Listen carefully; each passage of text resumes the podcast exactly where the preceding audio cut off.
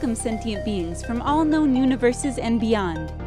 It's time to activate your cranial downlinks and prepare to receive a raft of discussion on a cosmic ocean of science fiction and fantasy topics, interviews with local area genre devotees, and insightful prognostication by our soothsayers of science fiction, our forecasters of fantasy, and any other beings that happen to get caught in our gravity well. This is the Galactic Driftwood Podcast.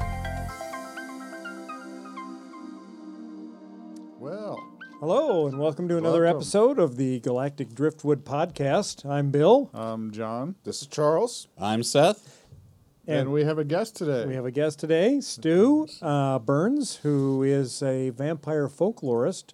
And we thought it appropriate to bring in uh, Stu, especially since this particular episode will air in the month of October. And uh, it seems appropriate that we talk about something supernatural, something, fantasy ish, um, like that wonderful show, Life Force. Uh, Space vampires, ow, ow, ow. as it was once called. Stu Stu grimaced when I said that. No, that was that, that that's my smile, Bill. Oh, Let's, uh, oh, is- but- well, first of all, is vampire folklorist the title that you want us to use to describe you, or is there? Works for me. Well, I mean, is there one that you identify as? Well, it, it, that's an interesting story, John, because my you know my, my degrees are all in history. My you know my academic work was was, in that discipline and this that and the other. I didn't take a, a vampire. I, I didn't take a folklore course at all until I was actually past my PhD co- coursework.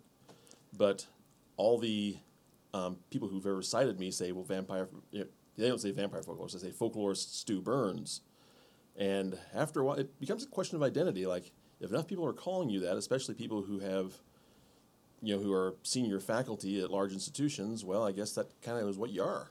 Yeah. So I, I've, I've, I've kind of I've embraced that that identity. Yes. Okay. sort of like Tyrion Lannister embracing being the imp, or Jon Snow embracing being did you the just bastard. compare Stu being a folklorist? No, I'm saying you- you Lannister embrace- being a midget. you embrace what people are calling you, yes, Right? yes, you embrace your dwarf because then they can't use it against you. tiny Yeah. dwarf. no one can ever use being a folklorist against you if you embrace it. Pretty much.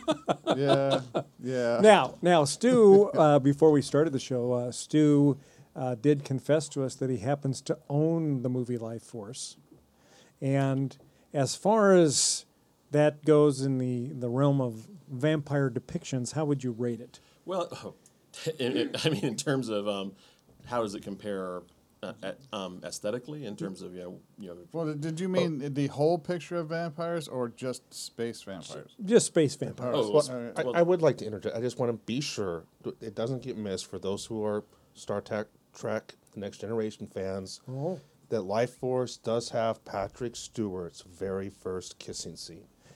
And Patrick Stewart himself, which him, should be enough for anybody. But the first Yes. kissing scene, I don't remember Pat- Patrick Stewart being in it. I, Yeah. I don't. he was uh, he was the director of the The- the, the mental psychiatric institute, hospital. psychiatric hospital. Yeah, yeah. In terms of um, space vampires, boy, I- there's not a huge filmic body there that I, at least that I'm aware of. Um, Ooh, I learned a new word, filmic.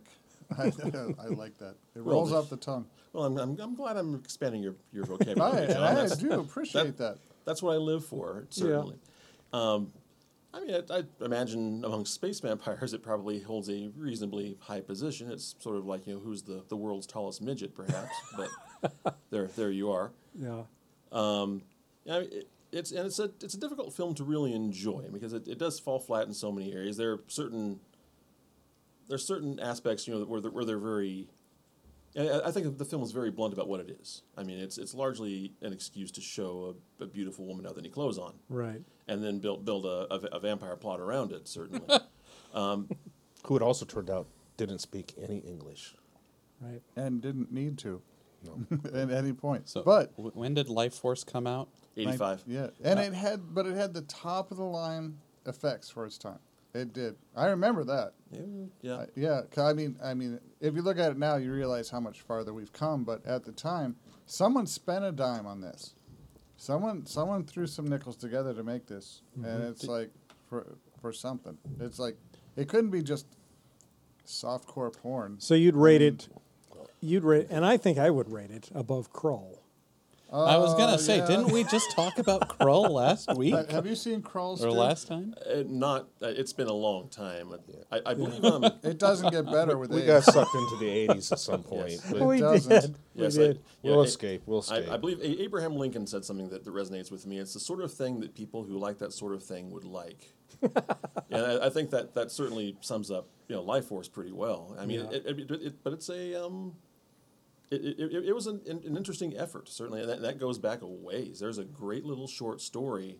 In, yeah, when John, when you first uh, mentioned doing space vampires with me, there's a great little short story from 1933 by C.L. Moore called uh, Shambleau which goes in this idea of, of this just of this uh, psychic vampire from outer space who who drains people drains people's energy and and, and there's a uh, there's certainly a, a sexualized component to it, a gender component to it, and yeah, it really prefigures. There, there's a real there's a real history, and and, and Shambleau is, is a great short story, by the way. If you if you ever want to get after it, it I can it, it's it's on archive.org, believe it or not. So yeah, just you do the so do, do you, do the you think search. Colin Wilson stole the idea then?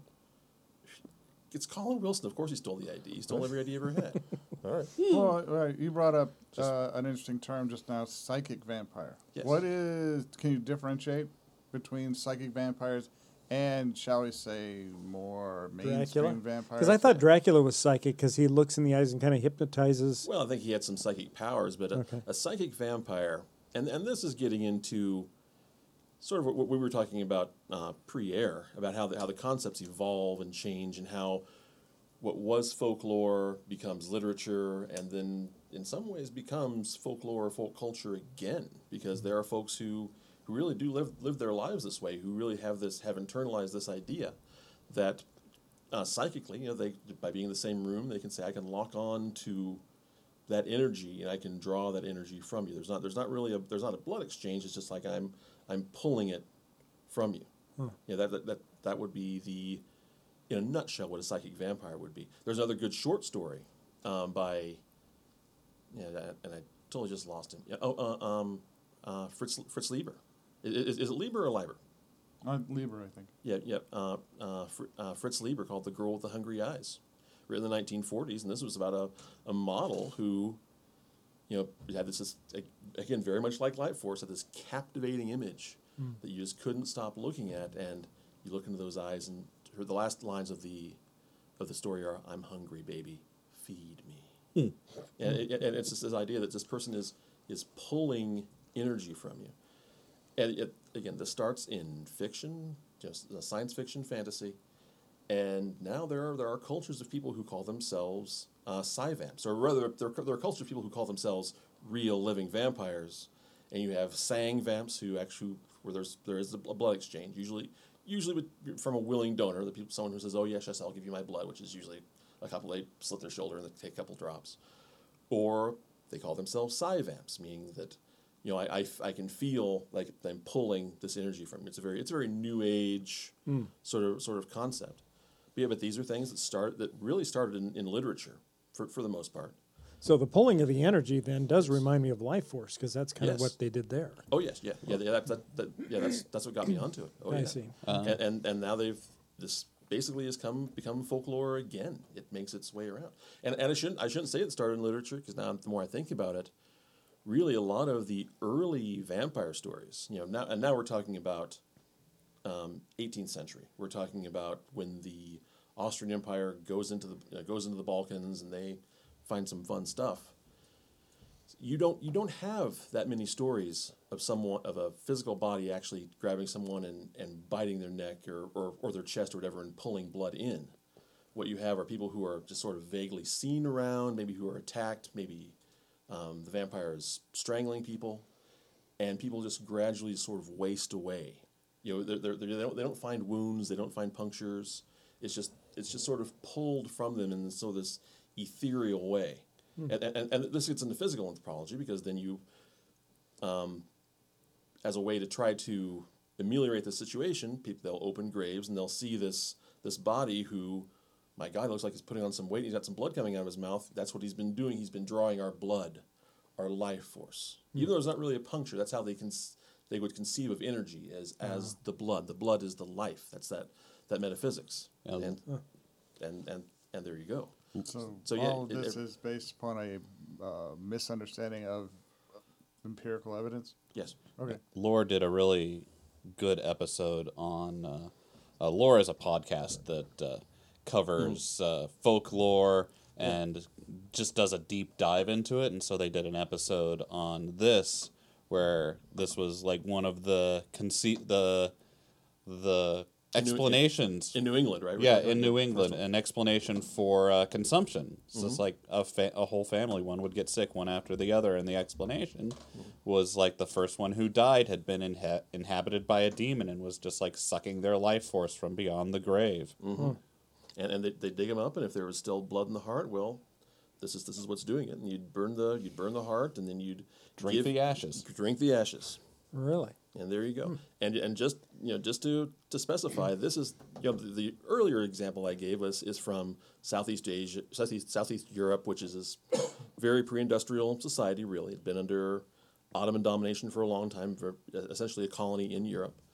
But what, what Seth is talking about is in New England as late as the 1890s. Mm-hmm. I mean, all, all this this is happening within a day, really a day's ride of Harvard University. Hmm. So it's you, we can't think that well, this is something that other societies do because Yeah. every society does this sort of thing. Yeah, Yeah, but ev- we've we've stopped drinking the ass the ashes. Most of The us have. ashes. Yeah, yeah, Yeah, the ass. we yeah.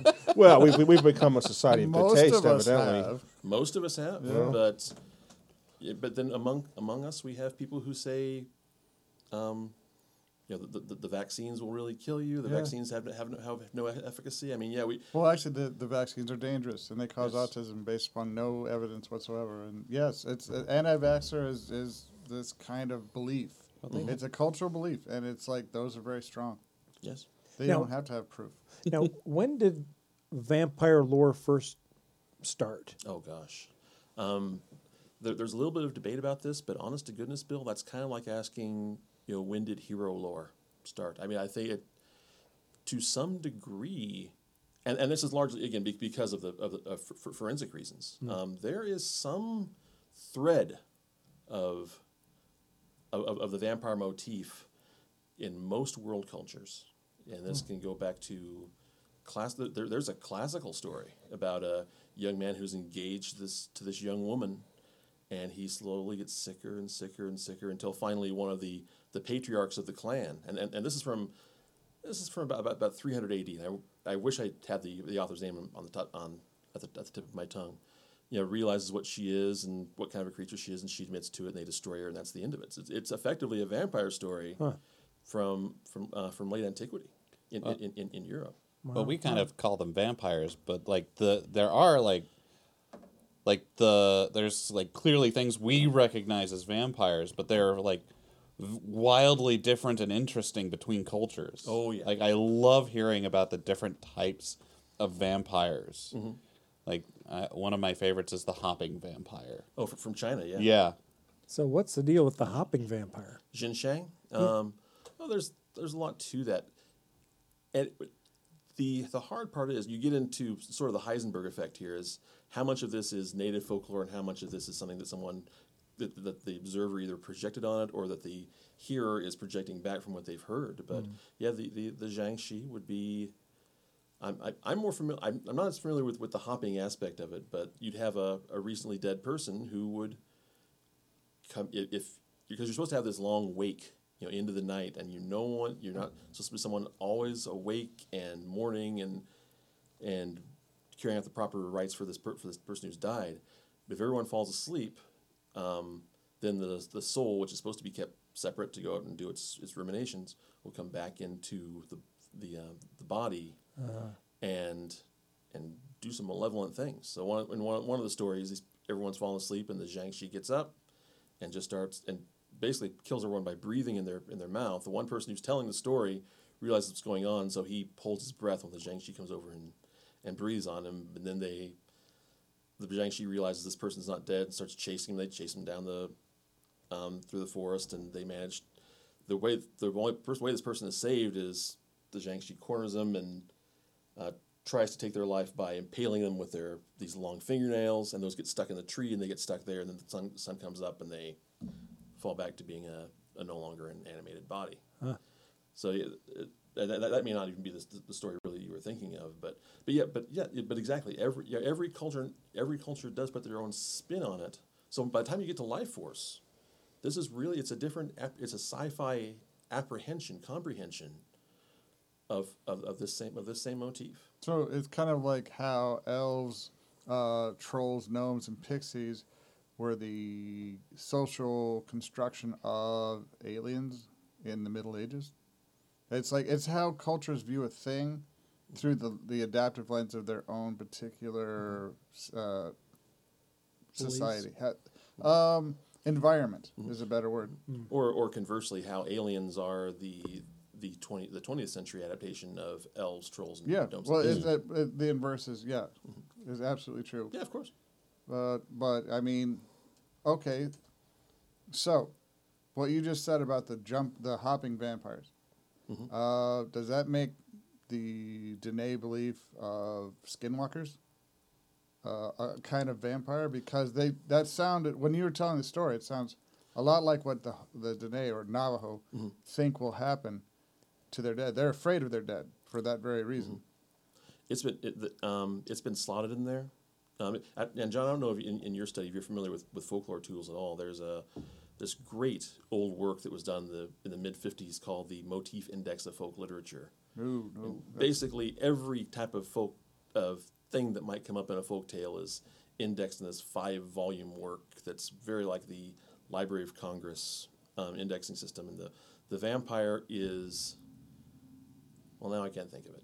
E uh, E two fifty one, for example, and and under and even in, in the nineteen fifties, if you look at that index, it has all these examples of E of E two fifty one. Huh. I mean, there's the and- and from really from all over the so yeah, yeah the, the, the, the Skinwalker's been slotted in there. There is an Abenaki story, and this is from the northeastern uh, U.S. and, and into Quebec. That sounds familiar. Can you refresh my memory about Abenakis? Yeah, yeah, they're they're they're, um, they're, they're, they're part of the. And I can't I can't think of course what what's what's the name of that um, group of tribe the, the, the, the, Athabas- the Athabascan groups? um, Algonquin yeah yeah, okay, yeah.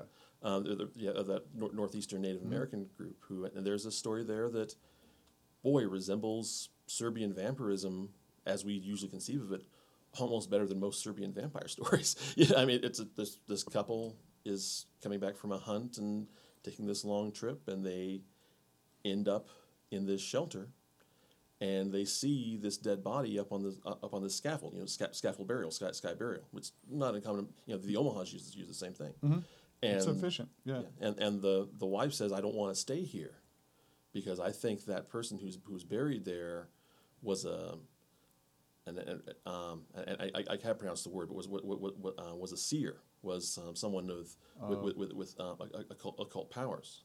It's an oracle, what, whatever the particular Yeah, yeah, word yeah, was. there- there- there- it- there's- and there's it, a it varies a great deal from native culture to native culture. Oh, of so, course, yeah. of course, yeah, from language to language, and and the husband, of course, tells her to pipe down, which was which was a mistake, and they they stay there, and well, it doesn't things don't work out very well for the husband, and she wakes up and and hears this body with this blood coming out of its mouth, and her husband's laying there disemboweled, and she's holy crow, and and so she flees, and this ball of fire uh, trails behind her, and but she she manages to get to um, a, a group of friendlies, and they go back and they they cremate this body, and everything in that story is just classic Eastern European vampirism. Do you think that's uh, cultural transmission, or do you think that's. That's a problem. Uh, yeah, it, it did. It's- did that's- perhaps that's the. French or English settlers tell them the story, or Yeah, and, and, and, and this is collected in, in 1892, so by, by then, yeah, there's vampire Oh, popular yeah. fiction is, is ubiquitous by this point. Yeah. Yeah. Although it's it's more, it's way more folkish than the, than, than the popular fiction because by, by that time the, the popular fiction was all was, was very much the the aristocratic vampire and had already taken hold. You know, the first short story of the aristocratic vampire was written in 1819 as a as a take that to Lord Byron, and then um, Varney the vampire is this long, incredibly crazy work from the 1840s. You, you know you know Varney? Yeah, I've never Oh, read any, but I've heard, heard about him in multiple talks. We we tried to read it one time with a with a group, and we just we, we lost our energy. We couldn't do it anymore. It was it was just, just there's just too much to it. How- did- what is it? Torturous? Is it? It's just it well, verbose? Is well, it, yeah, it, it was originally uh, uh, uh, it was it was it was an original Penny Dreadful, and it was, but the series went on for a couple. The guy didn't want to take it that long, but every time that he tried to kill Varney off, they said, "No, no, we, we need more. This is selling too much," and so he'd find a way to resurrect him, and they'd go on for a little while, and he'd kill him again, and they'd resurrect him again, and finally at the end he he finally said, "I've had enough of this," and he had him jump into a volcano. Hard to resurrect from that. It, well, pretty much, yes. Lava pretty much takes care of. Uh, when, when you're an author and you have something that sells, you kind of go with what your publisher wants because they pay you. So Oh, we were just talking about how this, the Simpsons are in their thirtieth season. Yeah. I mean, that's Yeah. basically this is like the, the Simpsons of the vampire stories. Ooh, boy. Ooh. Now, how does So the first five books were great, and then everything else. Yeah. Now, a lot of us have heard about Vlad the Impaler, and there's mm-hmm. often references about that every Halloween and how that's maybe the source of vampirism and or the, the, the original source of where the vampire legends came from or what they're based on. And you've already touched on the fact that they go well back farther than that. But can you talk about how Vlad the Impaler fits into a lot of the folklore? And Yeah, yeah, Okay. absolutely. There really isn't any folklore about Vlad himself being a, a vampire, having much of a really much of an afterlife at all. There's surprisingly little. There's plenty of folklore about him while he was alive, hmm. But yet, yet uh, Dracula, and I, I, I, I do. I prefer to use the, the word Dracula for the guy because the, the Impaler is what that's what the enemies called him. Yeah. You know, Vlad, Vlad, uh, Vlad, uh, Vlad Tepes, Vlad the Impaler. That's that's a Turkish word. That, that, that that's what you, that's what people call you when they don't like you. Um, uh, Vlad Dr- Dracula, he, he signed himself Dracula. That it meant that he was a member, like his father, of the Crusading Order of the Dragon, which was an anti-Turkish crusading order in, in Southeast Europe. In real life, he assigned himself that name. Yes. Dracul. Yeah. we So we my, have, we my, have- my friends call me Dracula. well, there you go. Do you, do you answer to that?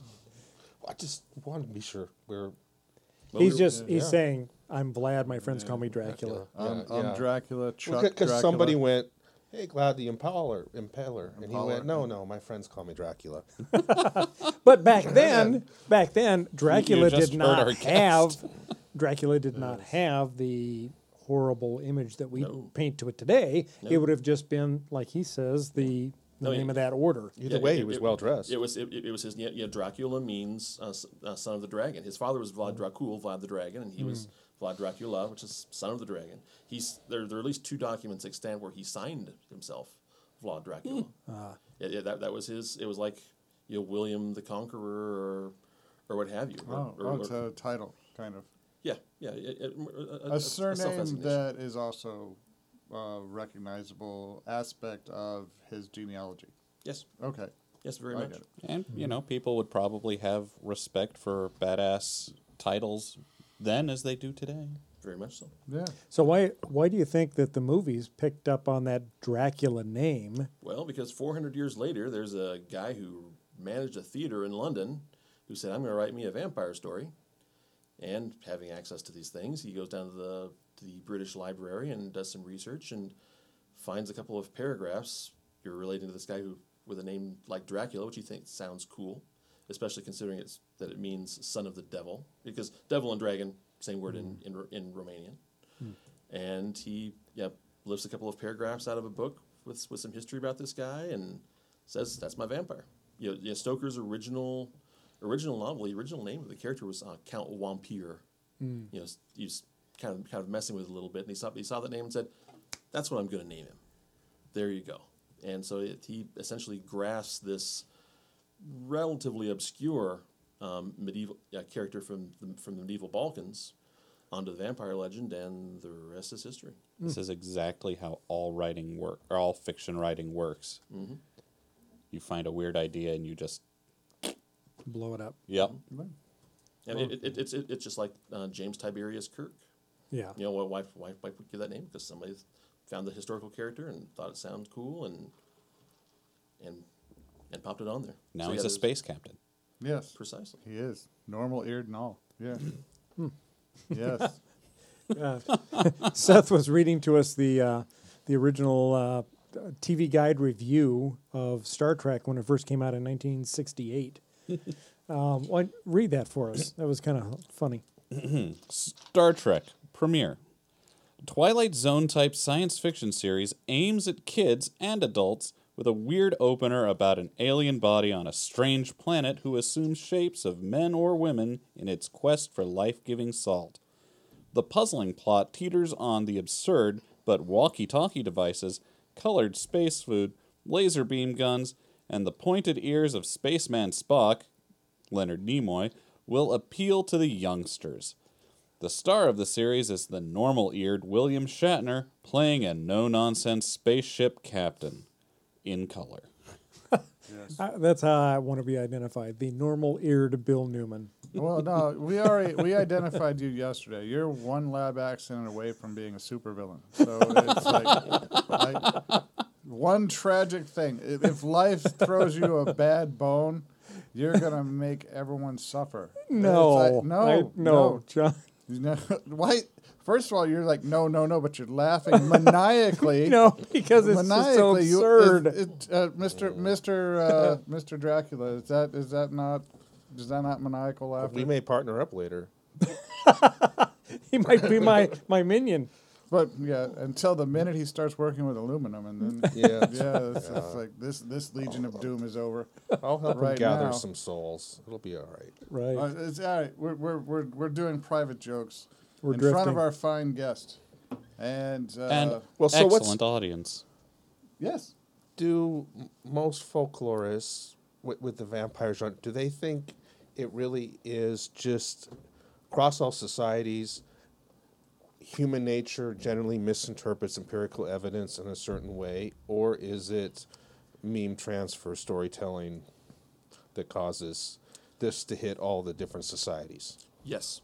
both That's all that. Yeah, Yeah. It, it, it, it's an active debate. I mean, honestly, with I think within people who work in folklore and anthropology, um, the the forensic uh, explanation, which is which was really elaborated on by, by Paul Barber in a book from yeah I always I like to you know crack my Ivy League whip once in a while. Paul Barber published this great book from Yale University Press not quite thirty years ago, um, where, where he really goes into the, the forensic evidence and it made a big splash amongst vampire fans and amongst folks outside of the field. You know, folklorists and anthropologists, as a rule, don't dig it as much as as other folks because, as you said, they they their the discipline is more built on on meme transfer on text, and I, I think really you can have both. I think what, what what Barber's work does, what the forensic work work does, is is give us the physical possibilities and say, okay, here's what you're seeing and everything else is okay. Now, what are you going to do with it? Um, there are some more. There are some stories that I, I consider a little more speculative about how, at least Balkan vampirism is a survival of, uh, dualistic religion from from way back when, or from. You know, ver- various and sundry, you know, mythological beliefs, and you, you can have both. You know, there, there's mm-hmm. there's thought, there's physical. I mean, there, there, there are some stories where, I mean, there are so many vampire stories where they have that scene where you open up the, the grave and it's an intact corpse. That's like, oh come on, this is this is this is what's happening. You know, you're seeing something that looks like a miracle, which is actually w- within the range of the normal state of affairs. So I, I, I, th- I, th- I think there, there- there's a lot to it. I mean, I think in, in, in terms of, of transfer, that's a, that's another story altogether because you hear so many stories that are so similar that n- don't necessarily have that. Well, of course, are similar because that's the, real, the way the real world works aspect to them. That yeah, there's there's obvi- there's some transmission there. There's some archetype to it. Um, there's some who knows how far, how far it goes back. Uh, there was a there was a great lecturer uh, from the Stone Age Stone Age Institute in uh, Bloomington, Illinois, who who came and gave a, a lecture to the Leakey Society here a few years ago. And you know, I I wasn't going to get into folkloristics with the guy, but he had a couple bullet points on on development of language in the Stone Age. And I said, so how do So- you how? All right, well that that, that, Well, without that, that, without writing, how my- do you actually Well, talk about that at all? Well, that was my question to him. Yeah. Yeah, he was talking really more along the lines of like brain development, like you know, when, when can we tell these folks were, were capable of this sort of thing? And what the the line he had, just based on, on the material culture he had, was that if these folks are telling stories, they're telling the same ones over and over and over. That's how an oral history works. Yeah. But yeah, no, I, I agree, and it's, it's like there's uh, all kinds of physiological proof that they could talk.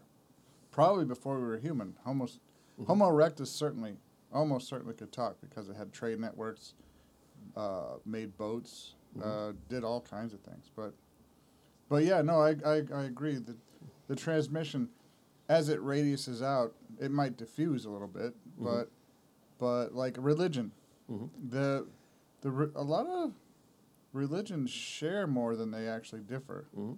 and there's there's got to be a core somewhere Yeah. in terms of that. Yeah, re- re- religion, language. I was talking to uh, my roommates in, in grad school were, were, were from China, and I would ask them, "So do you have the same parts of speech in Chinese?" He said, "Pretty much." He said, "They just laughed and said, yes, dude, this is this is universal stuff."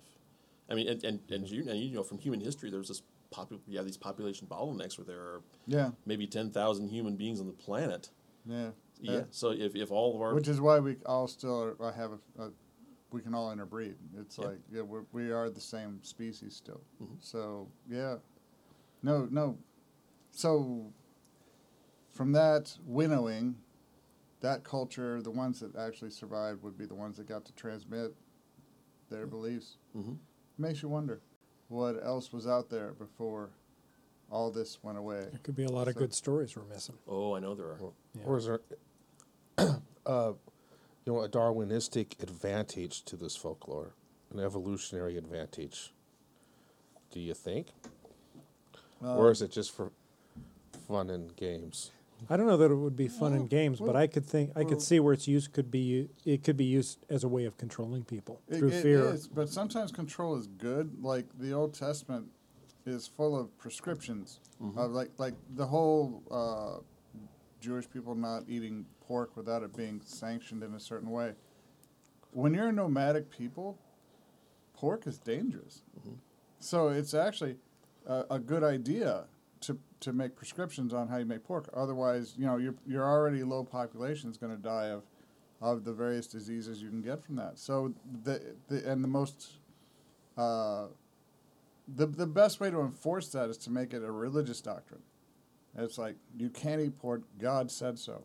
It's unclean. It's unclean. It is, and and you know because people there's always people say yeah, yeah I'll, I I can make pork right, just so I don't care what the the government says at the time, but but if it's something that offends their God, then they might not make it, It and will get you shunned. and thus more uh, of your people live. Yeah. So kind of like that. Mm, yeah, I can see that. I can also see there being an advantage to just entertainment. Mm-hmm. I mean, everyone needs something to tell around this the, the campfire, campfire. at night, mm-hmm. And that's actually and scary all we stories did. are the best. That's all. Ev- for three hundred thousand years, all humans did was wake up, walk, eat everything they found, sit out at night in the campfire and tell stories. Wake up and do that again. Yeah. For three hundred thousand years, that's what people did. Yeah. That's it. So, yeah, stories, more stories, better stories. In fact, yeah. Char- so, so given that the enriching discussion we've just had, Charles, I'll take it back to you. Is there an evolutionary advantage to, to, to um, uh, These um, stories. Yes, yeah, to do to podcasting on science fiction. In fact, Ooh. that's exactly what we're doing right now. Yes. We're going to Exactly find out, aren't we? Yeah. We just need to start a little fire. There might be. Right about oh, just like that. We got a nice little fire going now, and we're talking around it. Yes. Yes. Yes. I can feel the heat here. Yes. If you burn the table, Yes. Linda will be irritated. Yes. Mammoth good. Yes. Mm, mammoth steaks. Yes, let's, let's Well- not do extinction. So basically, I think what we're saying then is that those folks listening to this podcast will have an evolutionary advantage. to the others. There, there we go. They will Yeah. have Well, more also knowledge of stuff. Think science. about the person who could tell better stories. Would they mate more? In a, in a, in a society where all the really important things happen at night around the campfire with the stories. If you're the good storyteller, all of a sudden, you know, there's, you know, I, see, I can see that being something that would be sexually selected for mm-hmm. in, in early populations. From, from my experience, this isn't true, but then I might or might not be a good storyteller. So You are. Yes. You are. You're a good storyteller. Haven't You won't. There won't. There will be no sex for you today. well, and, well, and, and there, there are inter, intermediate stages to that too. I, what I've always heard is that there was never a better storyteller than Abraham Lincoln. Huh. And so the a good a good storyteller is perhaps selected for roles of can be selected for roles of leadership. It's a that's that's one adjunct there. And leadership now now now you're talking about sexual selection. And, and the ability to tell the story means you have the ability to interpret the oral traditions, and speak in So- front of people, which which is Quality which for a which leader. is always good. Well, and better orators, Always yeah, good. are now highly regarded. something I'm curious Even about in supervillains. is uh, Yes. what ha- what has been the effect of the internet like on folklore? That, that- it's, it's interesting that you'd ask that is because the internet has to a large degree become our new our new folk. Yes, and it, And you're blurring lines. that that applies to ufology too. It's like after since the invention of the internet or the application of the internet, that's where UFO uh, folklore is. It's like the archives before that were random magazines and, and personal stories people told, and it's like now, it's like the the early internet actually owes uh, porn and ufology for its existence. It actually propped it up. It was those were the most popular searches in in the very early days, and it's like folklore. The ufology is folklore. It's entirely folklore. There's there's no there's no empirical evidence for They're- any of it. So it's all folklore. Memorates, yeah. Yeah. is what we, yeah as in, in, in Well- folkloric jargon is, is a memorate, yeah. What's what's not uh, blatant crap is folklore. I'll Yeah. put it that way. But Yeah. To say all of it's folklore kind of insults folklore. So Oh, yes. yeah, I, I would well, okay, but you know, to, to get more to the to the root, this is a little more boring than UFO ufology, and probably shouldn't go backwards this way. But and- and Bill's already heard this story at least once. Um, one of the fir- the first stories that I collected, you know, when I was doing uh, some, some graduate work, was this uh, trip legend to these people who would drive out in the country, and if you flashed your headlights so many times, you'd you'd see this the light of this lantern or this ghostly lantern off in the distance go go by.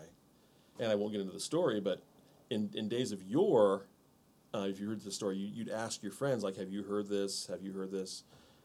But the girl who told me this, the person I collected the story from, she heard the story, and what'd she do?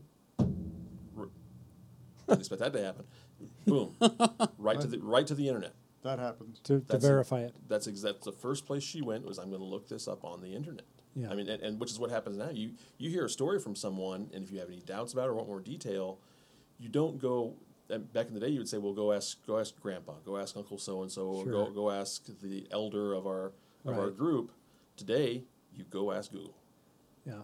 Now, does Snopes help with mitigating um, fables and stories that originate on the internet? What do you think? I don't think critical Well, thinking comes into well, play. It here. depends on who who who sees it. I mean, if somebody there's a lot of people that will post this stuff without thinking. They just see it, they repost it, they don't care. But I do see that there are those that push back that will do the research, that will go to the Snopes or whatever, and then re- post Your- your refutative evidence. question Well, this is like folklore, Well, though. well, wait, your question is meant for a demographic that's not at this table. Every single one of us went to college. Every single one of us went to college, and therefore we have to get out of college. You have to take Comp One and Comp Two, and during Comp One and Comp Two, they teach you how to differentiate between good and bad sources. So to Supposedly. us, I mean, I can go on the internet and I know how to seek out good and bad information. You do too. They don't. And only 25% of all Americans go to college. So there's 75% of people, since the, the public school system, what, what are you going to say? I'm just saying, some non-college people are still critical thinkers. That is an outlier, actually. It, no, you got to look at it like this. It's like to say that is true. What you said is true, but it's not descriptive of the group that I'm talking about. Well, I suppose. of that All right, I don't know. 75%, very few.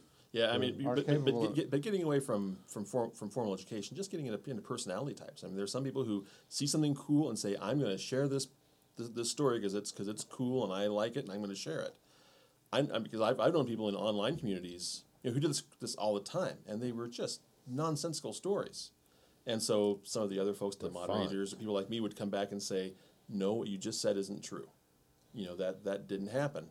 And they would instead of saying, "Oh, my bad, sorry," they would say, "I'm hey, now I'm mad at you because I was having fun with this story, and and, and, and, and you you showed showed that I was that I was wrong. They people get upset with you because that story. I saw a great quote the other day that a that folklore or any, anything like that is only successful if it reinforces a belief that um, uh, that's already there. So when you ref- you, you can post a factual refutation, and now you know now that we're into the whole now that we have a a national leader who routinely call source stories fake news. Yeah. People say, well, oh, yeah, because the, there there are folks I know, like most of the, the flat earthers, who I do have a couple in my in my circle, unfortunately. Um, if you cite Snopes, they just laugh. They say, ha, Snopes, yeah, that's that's ridiculous. That's worthless.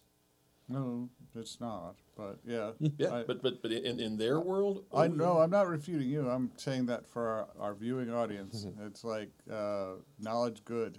Yeah. Yeah, And it's like, but but we gotta be careful because now it's like I'm almost feeling like we're getting into folklore bad.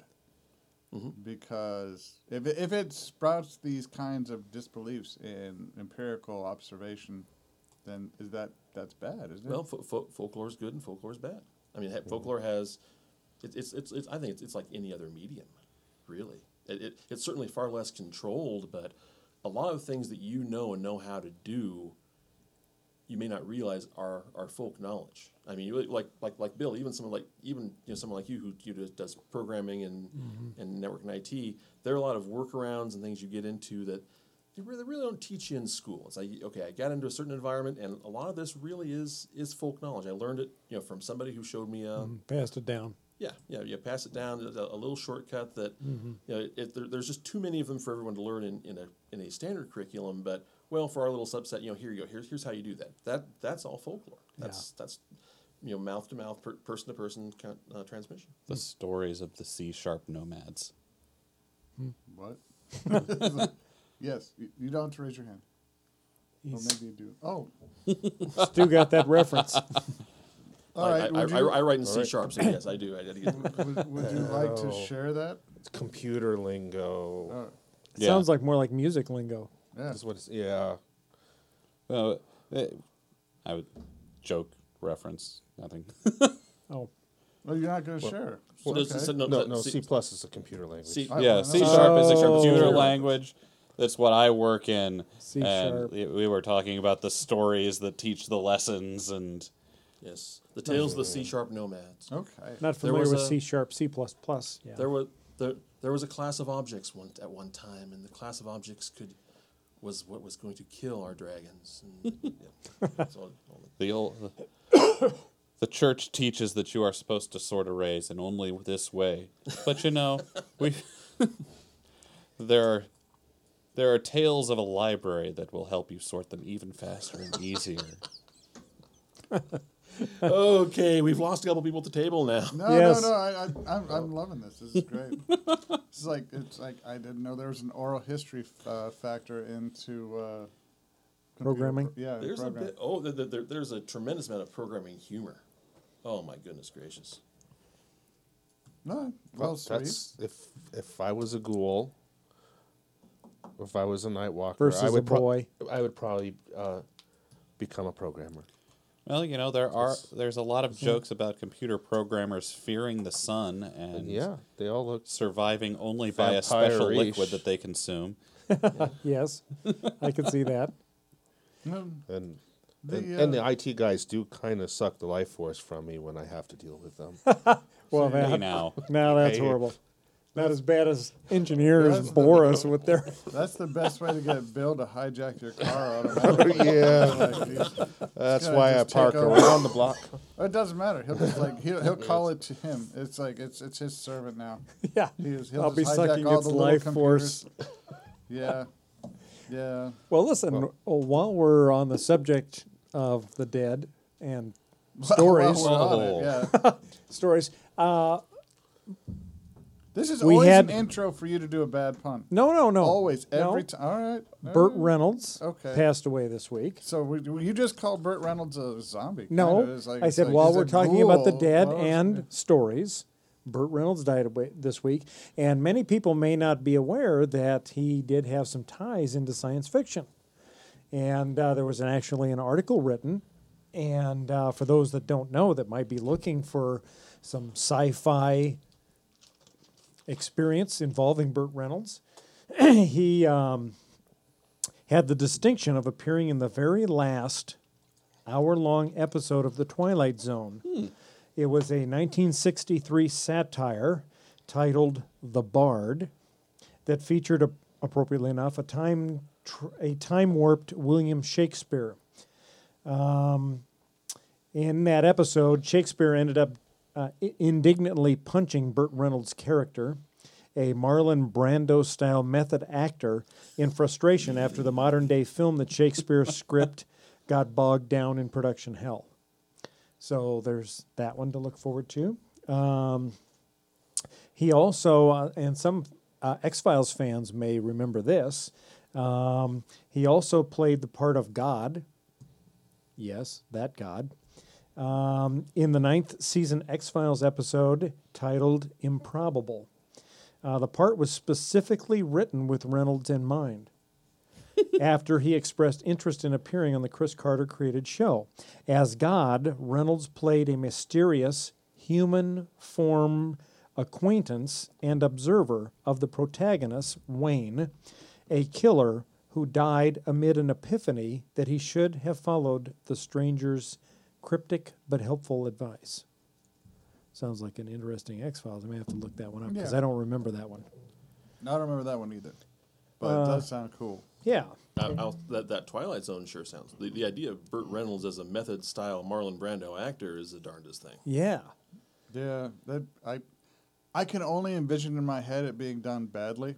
I, don't- I, I can't see uh, Burt Reynolds doing that.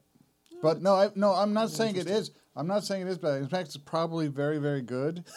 But in, in my head, how I'm seeing him played is like he's the bandit, and it's like he's doing Brando as the bandit, and As it's the like bandit. that's bad. That's Oh, just gosh. not good. Don't Right. do that. Yeah. So I, yeah, w- I watched Smokey and the Bandit um, couple couple of days ago. This th- this has some relevance to our our, story, our thing a minute ago when we started making C sharp jokes. Yeah, and, and people at the table who don't who don't write or who don't write in C sharp are looking around like, what the hell are these guys talking about? There, there's a great line. This is and.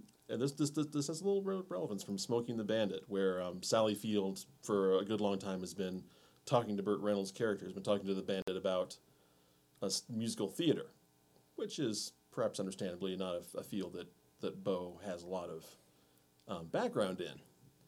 But so as they get out of the car and start walking down the lane, he says, Well, do you know who Richard Petty is? She goes, No. Do you know who Waylon Jennings is? She says, No.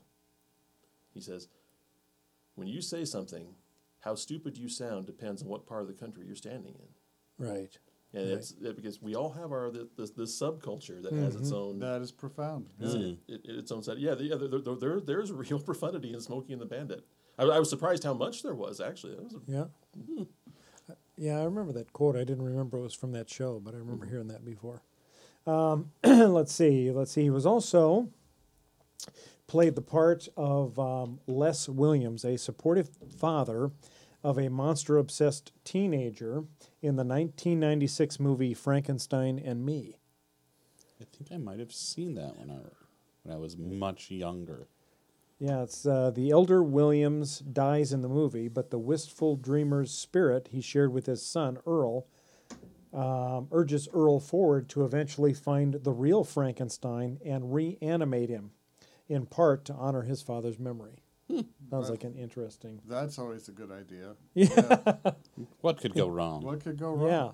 Well, it's kind of like young Frankenstein, right? Where he reanimated, created the Frankenstein to. That's one of my favorite Halloween. That that is a tradition with us is to watch. Uh, Yeah. My name is Frankenstein. yes. Um, let's see. Uh, I ain't got no. Uh, I, I, I don't want to digress too much from the Burt Reynolds because because it is important. But my, my favorite Young Frankenstein story is when Mel Brooks went to what's what's now yeah Chris can't think of anybody's name to the fellow who did the um, the sets for the original Frankenstein.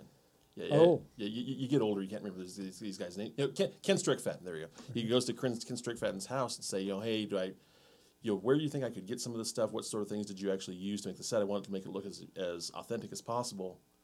And he had them all. Yeah, yeah, Bill. Yeah. Yeah, he looked at him. He can't. He smiled and said, "Come here." Goes to his garage, Yeah, and he's got all that stuff in there. throws back a tarp, and there she is. And they used every bit of it in that movie. Yeah, I, re- I remember reading that or hearing about that, and I thought that was pretty awesome.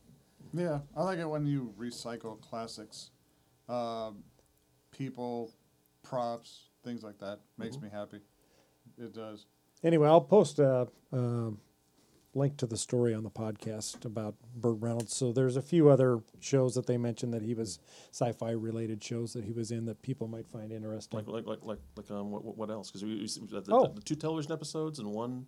Yeah, so uh, in the late 1980s, Reynolds also appeared in Out of This World, NBC's TV series that followed the earthbound adventures of an alien from the fictional planet Antareus. Reynolds voiced the character Troy Garland, father to 13-year-old Evie Ethel Garland. I've never never saw that show, so I'm not familiar with that. I, Um, I, I, did, I never saw that one either. Reynolds fans may also remember a handful of other genre appearances, including a 2012 voice role for a well received episode of Archer titled The Man from Jupiter, in which Reynolds played himself. Yeah, that I saw. Um, in 2005, Reynolds also voiced two characters, himself and J.J. McClure, for the Gold Dust Gasoline episode of Robot Chicken. Nice. And then uh, he also starred in the first two direct to video sequels, which yeah. screams quality right there, Oh, It yeah. does, It does. uh, in the Universal Soldier franchise. Ooh. Ooh, that sounds awful. When was that? When was that? What year was that? Does it say? Uh, yeah, let's see. Aired in 1998 as follow ups to the successful 1992 theatrical original starring, starring Jean Claude Van Damme. Yeah. Universal Soldier was. Ooh. Yeah. Ooh, that yeah, that's I can't. Uh, I'm I'm visioning in my head a sequence of events that would make someone want to make this movie and then cast Burt Reynolds in it, and I'm just I'm just I'm I'm not seeing it. It's, it's hard. It's really hard. Well, it could be what I heard about uh, Steven Seagal was like his He's last, the king of direct to t- to, to Yeah. video movies. He's he's done like 200 plus But- movies, and people don't even know it because Well, all but what I understand is they'll they'll make the movie, and they but they want to put a name actor in it, so they'll basically shoehorn a scene in there where they can bring a where they basically flies in, shoots for a couple of days, and flies out. So it's he's rarely the protagonist of the film. He's like a hmm. he, he's like some mentor figure or some mercenary they bring in for It's like one, Patrick Stewart in Space Vampires. Yeah. perhaps Probably. a bit. Yes, Although he probably wasn't nearly as famous back then. oh, well, that, that, that, that was before TNG. He Right. all he he done Dune and what else? really? yeah, yeah, Yeah. Dune and he, he was a, still a Shakespearean actor at that point. yeah, a lot Yeah. of stage work. Sure. well, uh, was he is he bald in Space Vampires? Yes. Oh yeah. I would hope so. I mean, I mean, he has hair along the side, which The- more of it than he had in There- Next Gen. But There's a hilarious longer, anyway. picture that I've seen, but I c- cannot produce right now of a fully haired uh, Captain Patrick Stewart? Picard. Oh, really? Yeah. oh, I've seen that picture. It's weird. It's so It- weird. it Just is. like it's like Patrick Stewart with a full head of brown hair as Captain Picard. yeah, Picard. you look at him. I'm thinking Picard. n- You're Kevin. It's like if So- you if you put if you put Kevin hair Picard. if you put hair on Patrick Stewart's head, he's like it's Skippy. It's Kevin. It's So did they- Steve. did it's they just stick just a guy? hair on Yeah. Captain Picard. Oh, Yeah. I want to make sure. I was thinking maybe it was a, a Actually, an old yeah. photo of him where he actually had hair, and they just stuck the face on the body. no, it was. Well, I, could, could you send Bill that picture? Yeah, I'll post I I it. will, post I it will have to here, right find it and I will send it to That's Bill. like- Okay. So- since Yeah, I know the all picture's going to be over cool. there or over there, I'm going to go. It's Yeah, Skippy. it- it'll be It's- it'll be right in this area. Yeah. off the wall question. What are there any myths, categories of myths that our society has killed off that we're missing? That's a good question. Yeah, I don't. I, I, um, there's certainly some that for a while seem like they've like some, some that have like uh, racist undertones that, that go went underground for a while. And then Yeah, and then Yeah, yeah, then, then something happened. Yeah. yeah, and then they they kind of that's that that's hard to say if anything absolutely die. There's certainly things that, that sure lose their audience, boy.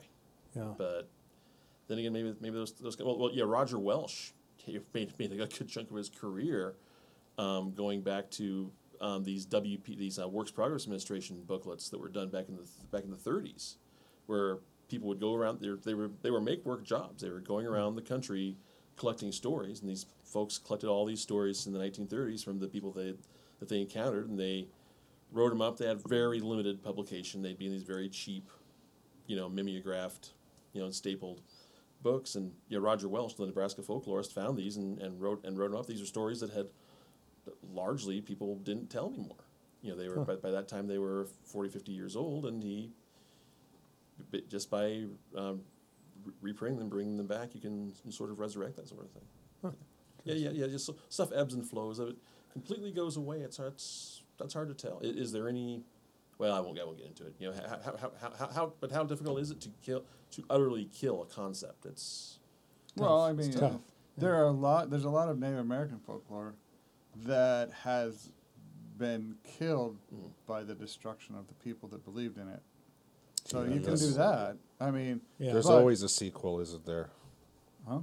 I just, it's, it's, just, genocide. it's hard to Is kill. that- is that I what- It's hard to kill no, I was just going. He's yeah, saying, it's- yeah, Well, it's just like vampires. It's hard to kill a myth. Because then you have a book that that's what I heard about Black Elk Speaks when Black Elk Speaks was originally written in the 1930s. It had a very limited audience, went through one through one printing, and off it goes.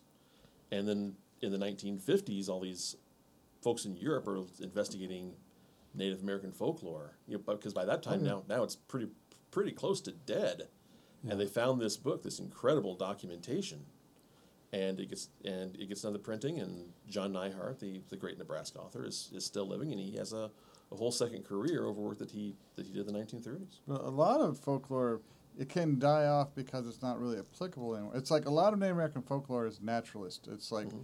talking about, all right, for example, the little people. It's like little people can be between like four feet and like six inches tall, uh, and vary, a and even smaller, and vary a great deal from tribe to tribe to tribe. But they're all naturalistically centered. It's like, uh, it's all out there in the forest, but where who goes to the forest anymore? right. We're w- most Americans can't name six trees.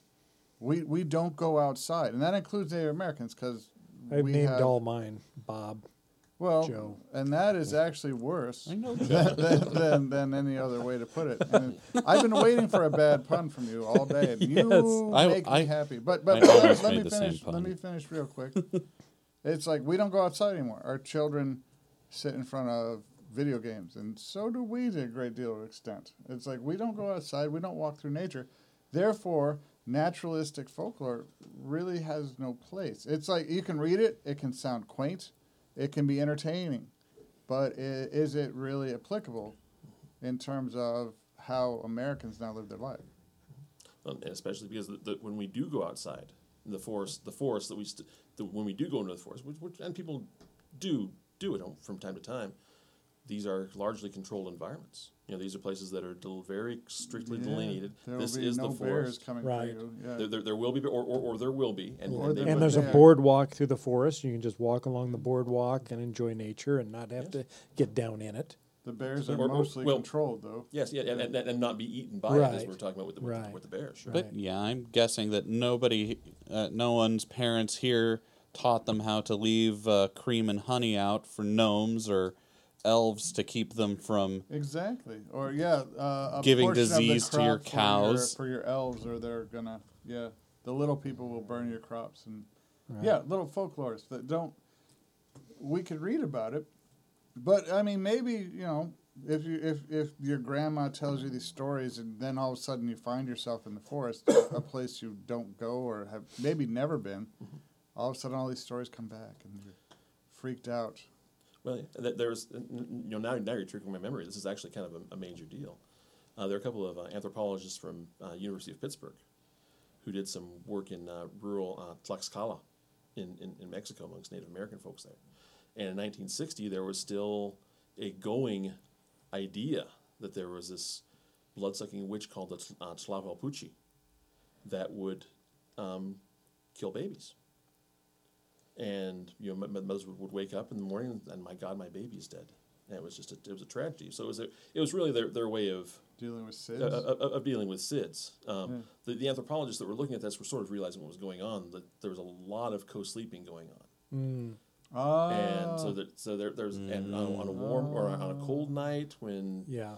when, when people would get up the, and, and there's these folks are still you work on traditional sleep cycles where you get up for a few couple hours in the middle of the night. So they get Huh. up, they nurse their babies, and they'd go back to bed, and bad in, things in Mexico. in yeah in All right, the, Mexico. all right. The whole, the whole, uh, in, in, not in, in, co-sleeping 19, thing. in 1960. Yeah, but it's like that's obviously some kind of colonial Western influence on Mexican culture because co-sleeping is the habit in in the world. So, Mm-hmm. um, okay, so this is probably some kind of form of colonial rebellion, kind of in a little way. Sorry, well, it, it, it was a remnant, it- but, but Yeah. th- th- these same folks though they came back in 1982, and this all these stories there was this very rich folklore about these about these bloodsucking witches, these mm-hmm. Tlahuelpuchi.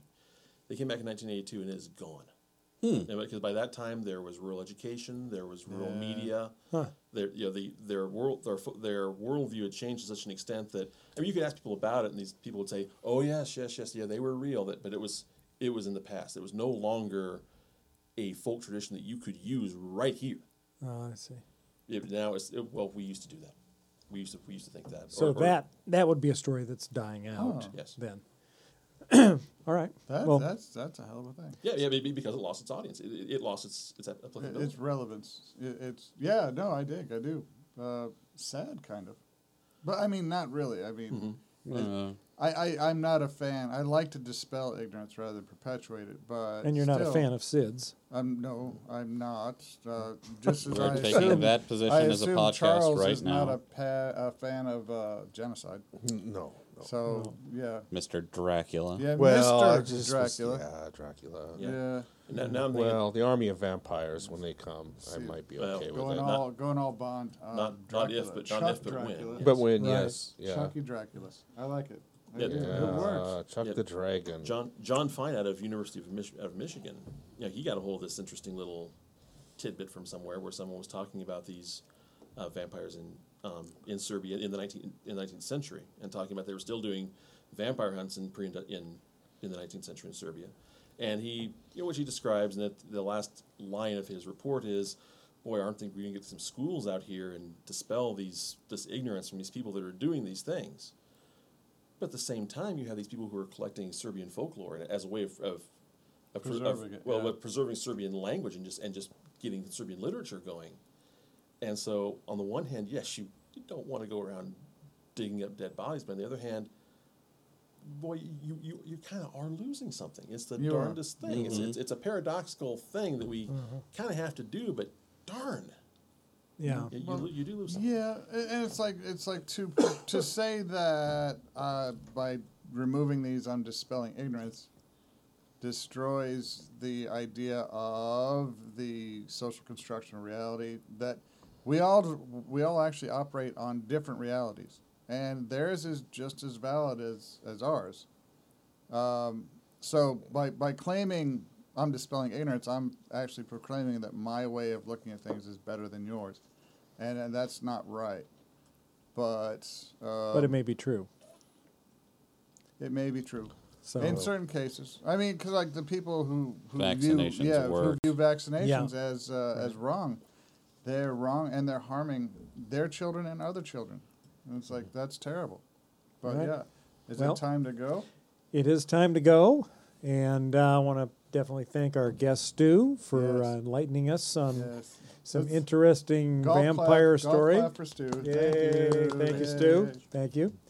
And um, we'll uh, be back next time. I don't know that we know for sure who's going to be on the next show, but we will definitely have some stunning news to share with you at that point. We will. We, will. Okay. We will. Well, no, all right. Who's this we stuff, white man? Because I, I don't know what it is that you want to share. I'm, I'm, I imagine after the camera's off, you'll tell me, and then I'll be excited. Is And this then you'll just be him very building excited. up hype for the next episode? You'll have to tune in to see, as will you. Ah. Also, like and Oh, subscribe. Oh, okay, okay. It's a, it's a gimmick. I like it. yes, yes, yes. I'm Just gonna- because it's a gimmick doesn't mean it's not true. Yes. in Watch next next, time. show. Right? Schopenhauer. Subscribe. Schopenhauer. Tell your friends. We'll, we'll use our vampire powers to lure them in. All right, folks. Well, thank you for joining us, and we'll see you next time. I'm Bill. I'm John. I'm Charles. I'm Seth. I'm Stu. He's still still. We'll see you next time. Bye bye. Bye. Bye. Bye.